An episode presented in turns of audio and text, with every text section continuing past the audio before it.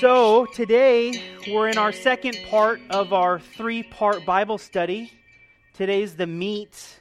It's the dirty, is the Bible study's name. And, and part two is Jesus' response, his response specifically to the Pharisees and scribes that came down looking to accuse him and really digging in on him because he didn't wash his hands before the meal him and his disciples. So, legitimate, legitimate questions to ask the Messiah, the Son of God, who's come to earth to save mankind. We're concerned that you don't wash your hands like everybody else does. But today we're looking at uh, specifically, again, Jesus' response to accusations of the Pharisees and scribes that he wasn't fulfilling the law the way that it was supposed to be fulfilled. When in fact that was false. Because the Torah we talked about last week is God's written law to the people. Jesus did not transgress any part of the Torah by doing what he did and, and, allowing his disciples to eat and not take part in the ceremonial cleanliness that everybody else did. The Mishnah was the spoken law. It was what uh, the religious elite set up around the original law, sort of kind of as a fence so they wouldn't transgress the law of God. What it became was a standard for the people that God didn't intend for the people to have at all. How many of you think that you've experienced or met somebody before that tries to set up a standard that God never intended you to have. I have. I meet people all the time who say, This is what God wants, this is what God expects. And I say, Well, show me that in the Bible.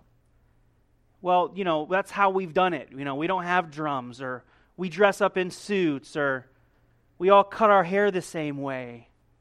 We live in Montana. I, I like Montana.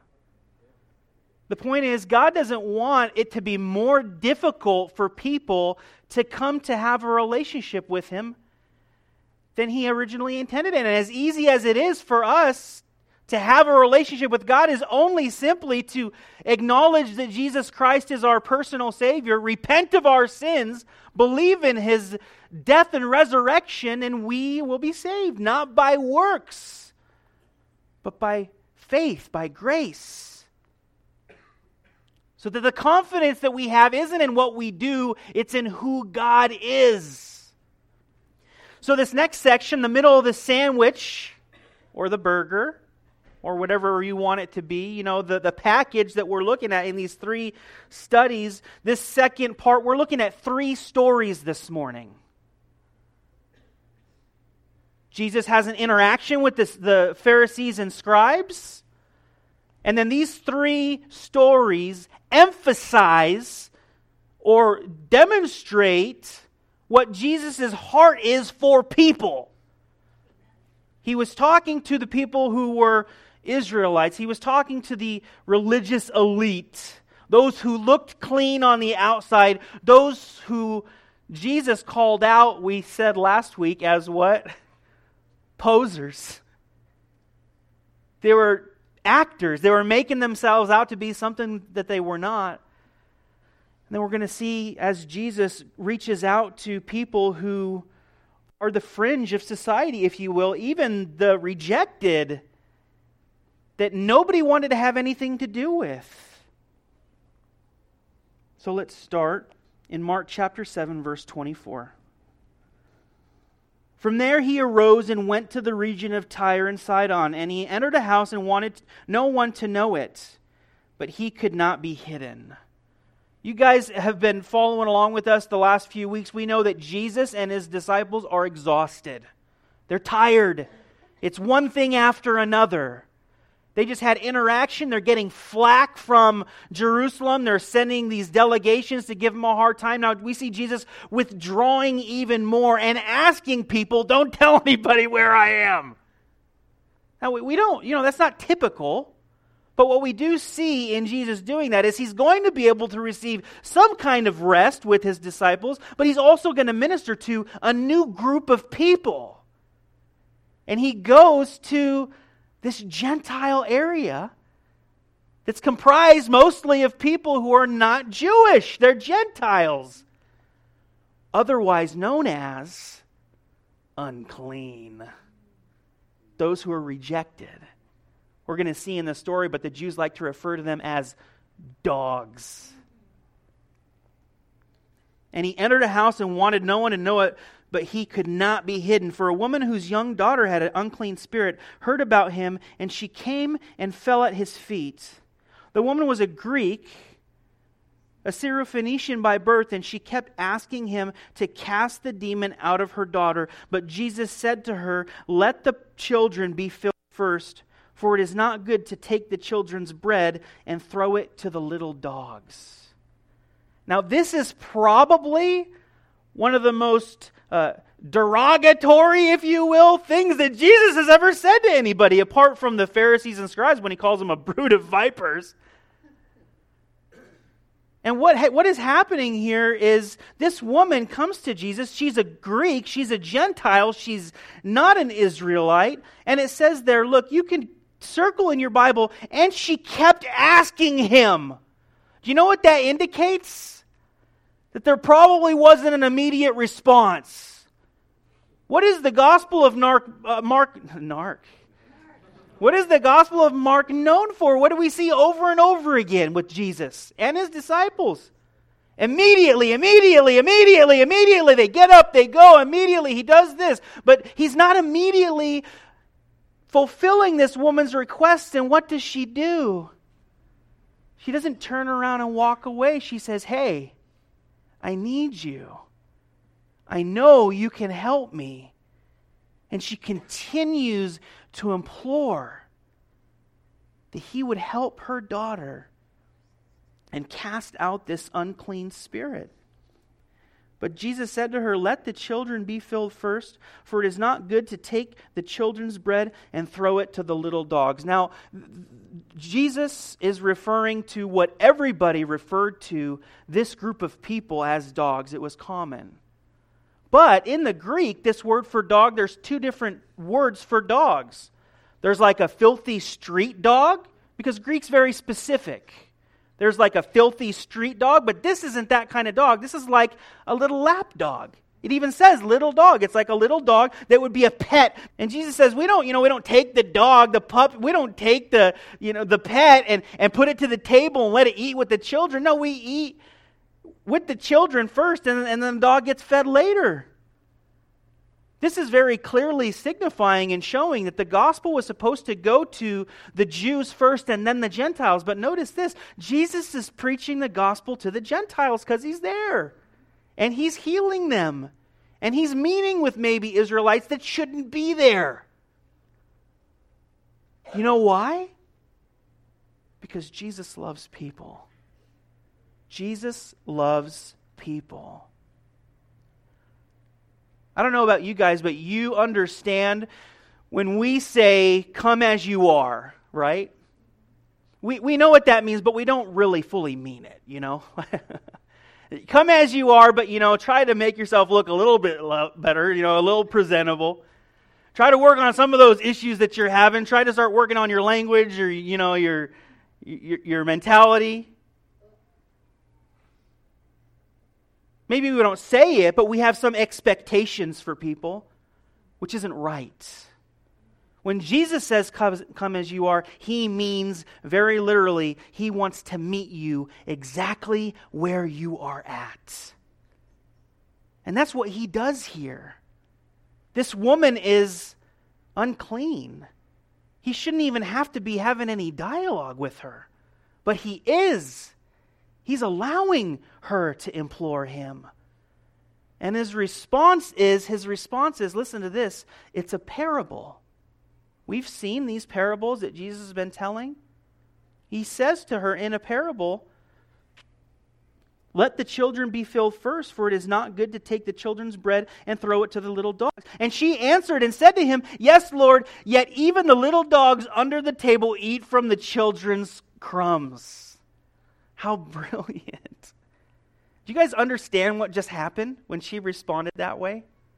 This woman is the only reported person in the Gospel of Mark so far that understood a parable Jesus was saying. Nobody else understood any parables. Just waking you up. They're like, What do you mean, Jesus? He's like, How can I be any clearer? You guys are my disciples. I mean, I knew I would have to explain it to the crowds, but you guys, come on, get it together. And he meets this woman for the first time, and she's like, Please, please, please, please, please, please, please. He spits out this parable, and she responds to him. She had ears to hear, she had ears of faith, she had a place, a heart of submission to somebody that she believed who he said he was fully. And this is what she's commended for.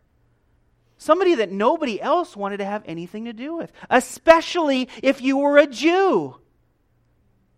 Go away. Take care of your demon possessed daughter. Leave us alone.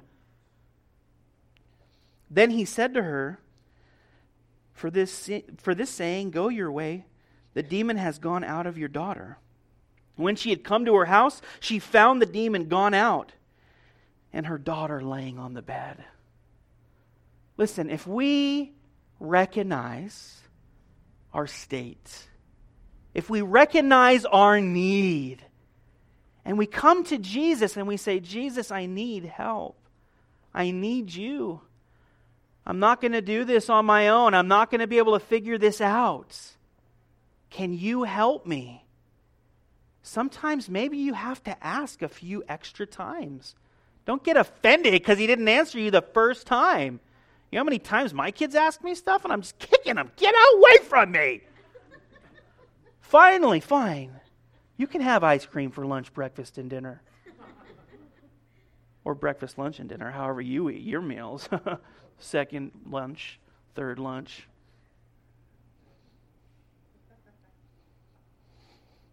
It really speaks to us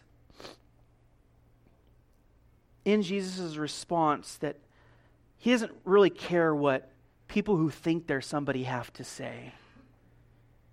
You know, he's, he's, he's leaving an exchange with the Pharisees and scribes that, that, sh- that should have or could have, if it was anybody else, set some kind of standard for him in ministry. That he had to do things a certain way. But in these three stories, we see that Jesus doesn't have to do anything a prescribed way because he's the Son of God. You know what we're trying to do as human beings? We're always trying to systemize everything, you know? We're trying to programize it. We're trying to put it together in a way that we can see results and we have numbers and we have uh, quarterlies and we can talk about expenses, but we can talk about profits and we can talk about if we do this better, then we get better results. Now, that's in the general sense, but people have tried to bring that into the church.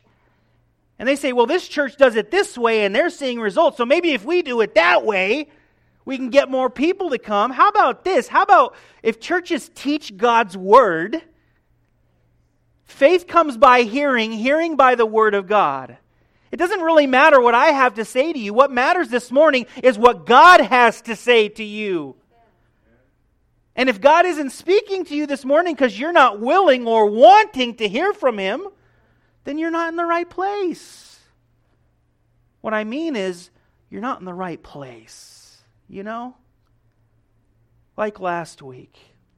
Clean hands but a filthy heart, not willing to hear what Jesus had to say.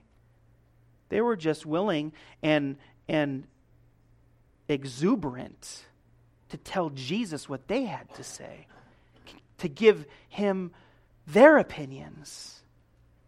But in the midst of that, Jesus departs. He goes to a people that nobody else cares about.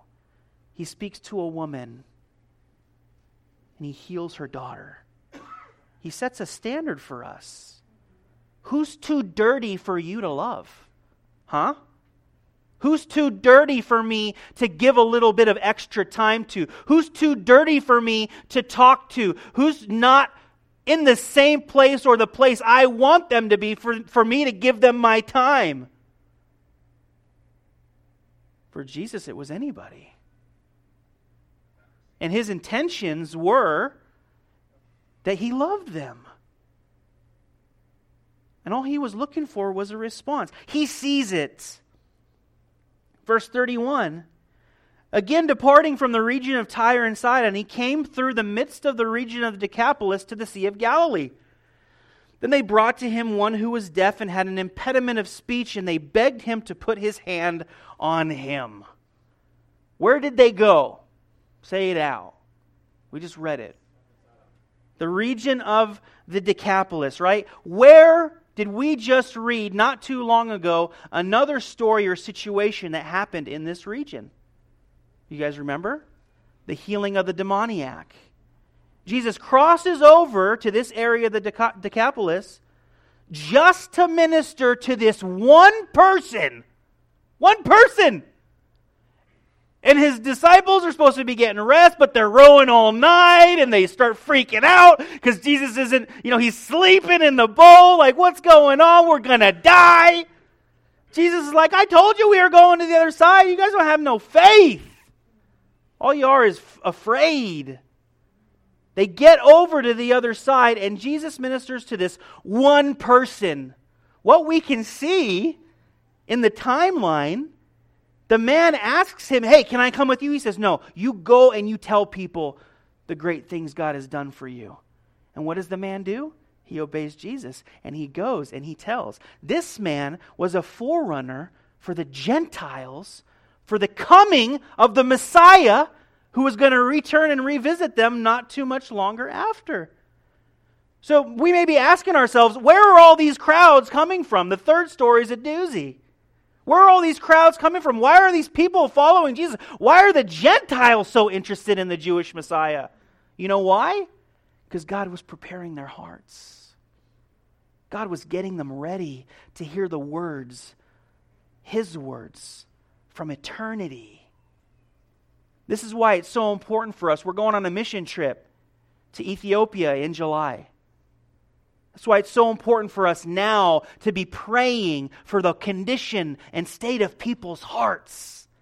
Because when we get there, we will meet people who are receptive and willing.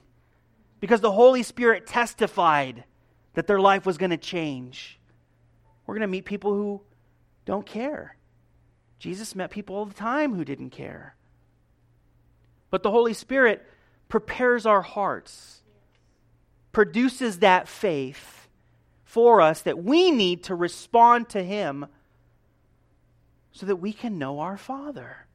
Our Father who art in heaven, who's holy and righteous and just.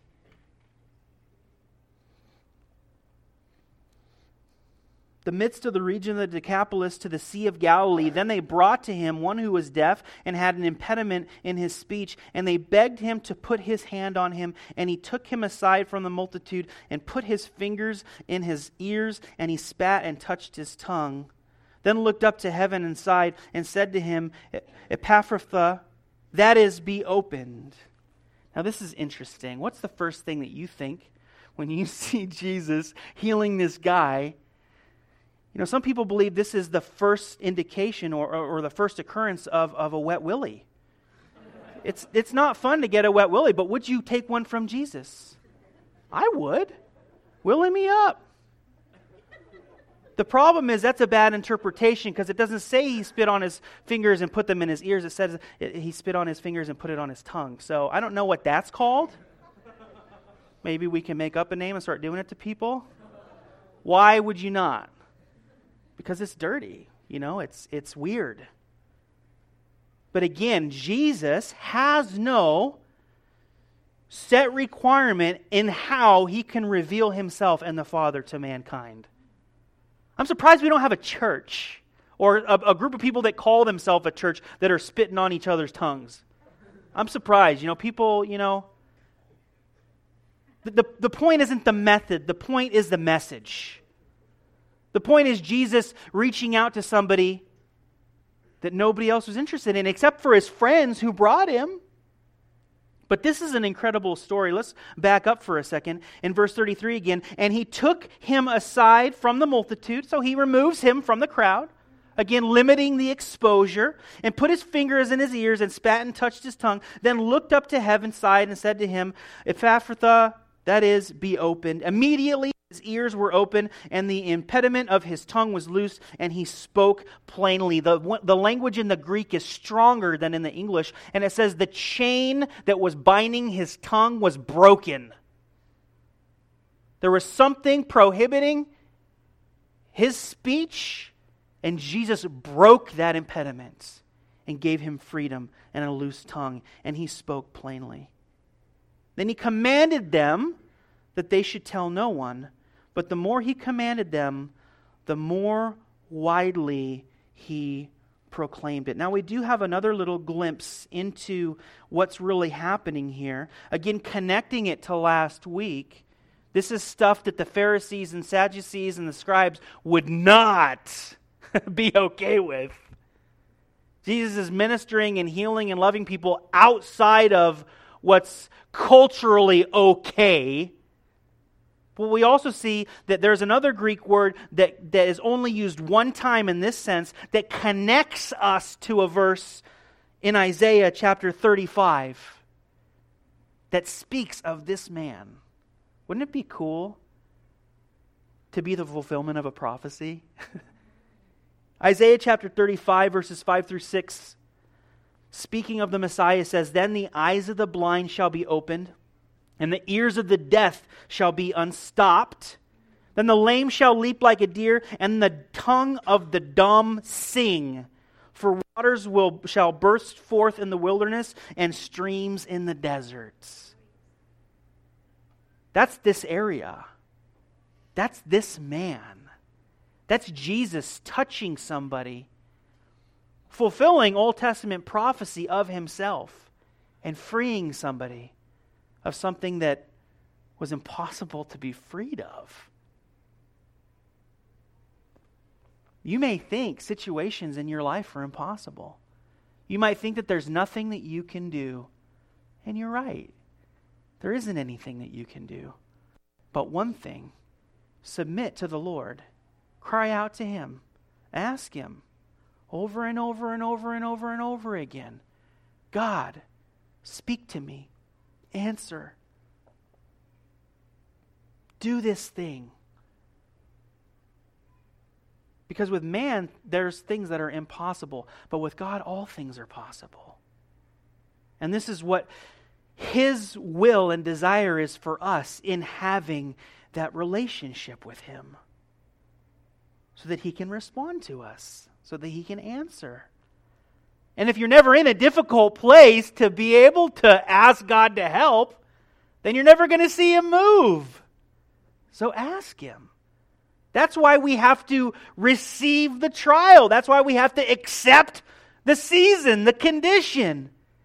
Because unless you were in that position, God's not able to be that provision that He wants to be for you, that He wants to be for me. Immediately his eyes were open, the impediment of his tongue was loosed, and he spoke plainly. Then he commanded them that they should tell no one. But the more he commanded, the more widely they proclaimed it. Does anybody listen to Jesus? Man. Sometimes I don't tell my kids not to do something so that they won't do it. Because if I tell them not to do it, then I'm kind of giving them an indicator that it might be okay. No. if I'm telling you not to do it, then it means not to do it. Now take that with this temperature of the climate. Could you try to wrap your head around Jesus coming to your area and healing your friend, touching one of your family members? Hearing his words spoken and being able to keep your mouth shut about it. You see, we have received the opposite. Jesus tells us to go into all the world and tell, to tell everybody. But what I find is that we're not so willing to do that. That we're not as excited as these people are to tell other people about Jesus, and they were told not to. Does that make sense? I mean, it does from what I said, but it doesn't on the other hand. And I don't know that there's seasons of my life that, that God has so impacted and, and changed my life and, and taking care of certain things that or answered to prayers that it, it pushed me to want to speak to others or to talk to others more. But then there's also seasons where it's just comfortable, you know? It's not too hot. It's not too cold. Just right in the middle. And that's not okay. We have to be in a place where we are willing to talk to others, to tell others about the great things that God does, about the great things that God is doing, about the great things that God wants to do in their life instead of us just being comfortable. And you know the reason that I'm saying this and I'm being such a turkey about it? Because I know it's hard for everybody. But we really need to, it's hard for me. But we really need to, to weigh our day, to look at it and say, God, if you have certain things for me today to do, I want to do them. If you have a certain person for me to meet, I want to meet him. Nobody's telling any of us to go on the street corner and start getting on a box and holding a sign and screaming about repentance and annihilation. We're talking about sharing life. We're talking about Jesus giving us something that we know that other people need and that we're going to be willing to give to them. I used to be uncomfortable. I don't want people to feel pressured. Forget that. Like, hey, let's talk to people. Let's tell people. Let's invite people to church. Let's share our own testimony with people. And again, I don't mean this in, you know, in, an, in a guilty or negative way, but, but ask yourself this question Do you know the gospel? It's very simple. But do you know where the gospel comes to life? Do you know where the power of the gospel lies? In the gospel, of course, but, but for you, in your testimony. That's, that's the power of the gospel. It's your testimony. So, again, like not in guilt, but just a simple question. Answer this in your head. Don't raise your hand, please. Write it down. When's the last time you shared your testimony with somebody? You know, if somebody asked you, hey, tell me a little bit about yourself, do you go through your life and omit the fact that you're a believer in Jesus Christ? I've done it before. Well, you get to know me. I'm a pretty cool guy. My name's Tim. I'm not bad looking. I'm really fast, used to be. And I like turtles.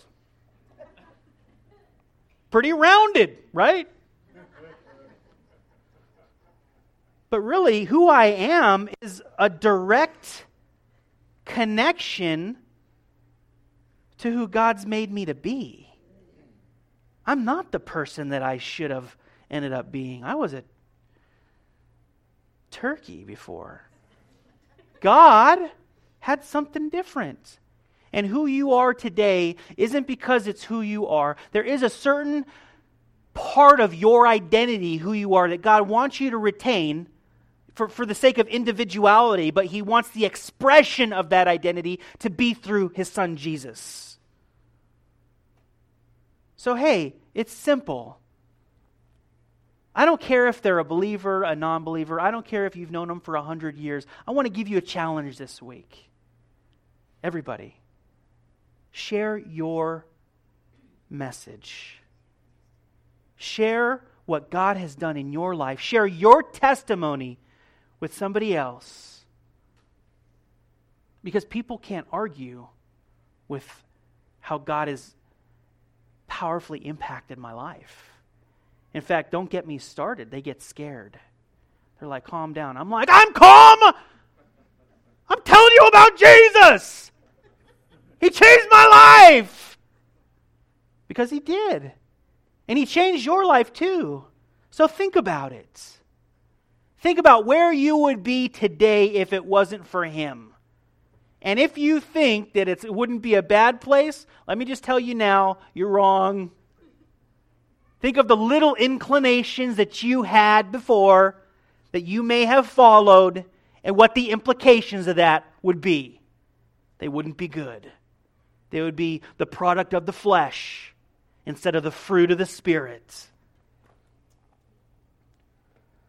Then he commanded them that they should tell no one, but the more he commanded them, the more widely they proclaimed it, and they were astonished beyond measure, saying, He has done all things well. He makes both the deaf to hear and the mute to speak. He does all things well. What a beautiful, beautiful verse and thing to say. Verse 1 of chapter 8 In those days, the multitude being very great, this is the third story. Having nothing to eat, Jesus called his disciples to him and said to them, I have compassion on the multitude because they have not continued they have now continued with me 3 days and have nothing to eat. And if I send them away hungry to their houses, they will faint on the way, for some of them have come from afar. You know to what point these people were willing to see who Jesus was? You haven't eaten anything in three days. This is coming from Jesus. I'd be out halfway through day number one. I'm hungry, going home. I mean, you know. Three days they're staying with him so that they can hear and see the amazing things that he's doing, and he has compassion on them. He says, I want to make provision because these people have sacrificed something. I want to make provision for them so that they don't faint on the way home. Then his disciples answered him, How can one satisfy these people with bread here in the wilderness? Around the middle of the desert. Where are we going to get this bread, Jesus? Hold up, hold up. I want to spoil the story for you. But this is the second time that Jesus has fed thousands and thousands of people in one sitting. See, there's something else going on with the disciples, too. We get the whole picture. We see the, the religious elite's response to Jesus. We see the, the, the Gentiles, his own disciples, like, what's going we don't know what's going on. That's how I feel half the time. Lord, I'm following you. I don't know what's going on. He's like, just keep coming. I got lots of bread and fish. I'm going to satisfy and take care of everybody. Then his disciples answered him, How can one satisfy these people with bread here in the wilderness? And he asked them, How many loaves do you have? They said, Seven. So he commanded the multitude to sit down on the ground. And he took the seven loaves and gave thanks, broke them, and gave them to his disciples to set before them. And they set them before the multitude. They also had a few small fish and having blessed them, he said to them also, uh, he set them also before them. So they ate and were filled, and they took up seven large baskets of leftover fragments. Now those who had eaten were four, about 4,000, and he sent them away immediately, got into the boat with his disciples, and came to the region of Dalmanutha. The third story.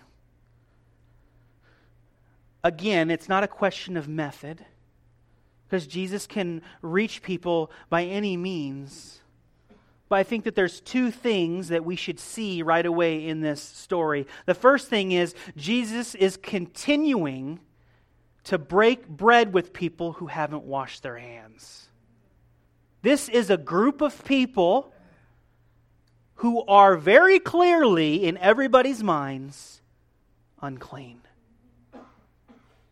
I don't know if y'all have been camping in the desert before. I don't like camping in the desert. When I go camping, I want to go to the mountains where there's trees and water. I used to go to Dumont very often when I was a teenager. I had some off road vehicles and I'd go out to Dumont. And when you camp in the desert, especially if you're in a tent or something, you know what you get real quick? Dirty, filthy. Unless you're one of those, unless you're one of those fancy high rollers with the big RV, taking your shower and washing your hands all the time, you don't really care. You just do what you got to do. Notice the number of people this time is 4,000. And the number 7 in the Bible uh, indicates what? Completion. What's the number of four? Number four is multitude. And notice that he doesn't specifically say that they're just men this time. This is whoever's there, the 4,000 that are gathered. And as he's ministering to them, what this is indicative of, still in the vein of, of those who are dirty, Jesus is reaching out to them, ministering to them. What we can see is he is willing and able to meet these people right where they're at. What's the other thing? What's the second thing that's connected, would you say? Well, I remember the first story of the woman and her, her witty response to Jesus. Even the, the little dogs eat the crumbs that fall from the master's table. Now we're not talking about crumbs, are we? We're talking about Jesus satisfying a multitude. The message surely will go first to the Jew, but it will also surely go to the Gentile, and it will not be meager in its provision. In fact, I came up with three things of these three stories to help us remember today if you want to write them down. The first is Jesus' response to the Pharisees and scribes is that he ministers to the dirty individual. He met that woman right where she was, and he ministered to her as an individual. The second one, Jesus ministered to the deaf man intentional. He intentionally did things to this man to let him know that he cared for him and that he was going to be okay. Could Jesus have snapped his fingers and said, You can hear and you can talk? Yeah, he could have. But that there, there was an intentional nature in how Jesus took care of that situation because he loved that man as a person for who he was, even if he wasn't an Israelite or somebody that was okay to touch, even in his uncleanness. In fact, there wouldn't be any kind of question, would there, if Jesus snapped his fingers? But for the religious people, the question would come is why did you touch him? He's unclean. And Jesus says, Because I came to take the infirmity of mankind. I think that there's something else to be said in Jesus spitting. He's spitting out, he's spitting the garbage that the world has. And he cleanses this guy. So we have individual, we have intentional, and then the third, with the 4,000, we have the infinitude. This doesn't really represent 4,000 people. I believe this story, especially in the context of our sandwich, what Jesus is trying to say is that his desire isn't for a number of people in the desert who are, who are dirty, his desire is for all mankind. And we are all filthy. Our righteousness is as filthy rags. We have nothing to offer God. We have no place, no standing. And yet Jesus comes and visits us. He touches us. He heals us. And their response, they can't keep silent. They've got to tell everybody. So he sent them away immediately and got into the boat with his disciples and came to the region of Dalmanutha. Individual intentional infinitude. Where are you guys at? Where are you at this morning? Do you need cleaning? Confess sins. He's faithful and just to cleanse you of all unrighteousness. Are you clean? Maybe it's time to go touch somebody who's dirty. Maybe it's time to break out from what's comfortable for us and to touch somebody else who you and I both know Jesus would have touched. Amen? Amen. Let's pray. Father, thank you for your word. Thank you for the, the truth of your word and the power of your word and the rawness of your word. And that these aren't just stories that we can look at and talk about or try to hermeneutically interpret, but that we can be touched by. Because these same people that we see, Lord, in your word, these same people that we see you touch, we are they. We are the unclean. We are those who are not sufficient of ourselves. And God, we need you today. We thank you today for touching our lives, for giving us a testimony. Lord, give us the empowering of your Holy Spirit to go share that testimony with others this week. God, we love you. We thank you that we are not who we should be. That we're more like you than we realize because we've submitted ourselves to you. We thank you for doing that work, Lord, faithfully. Thank you, God, in Jesus' name. Amen.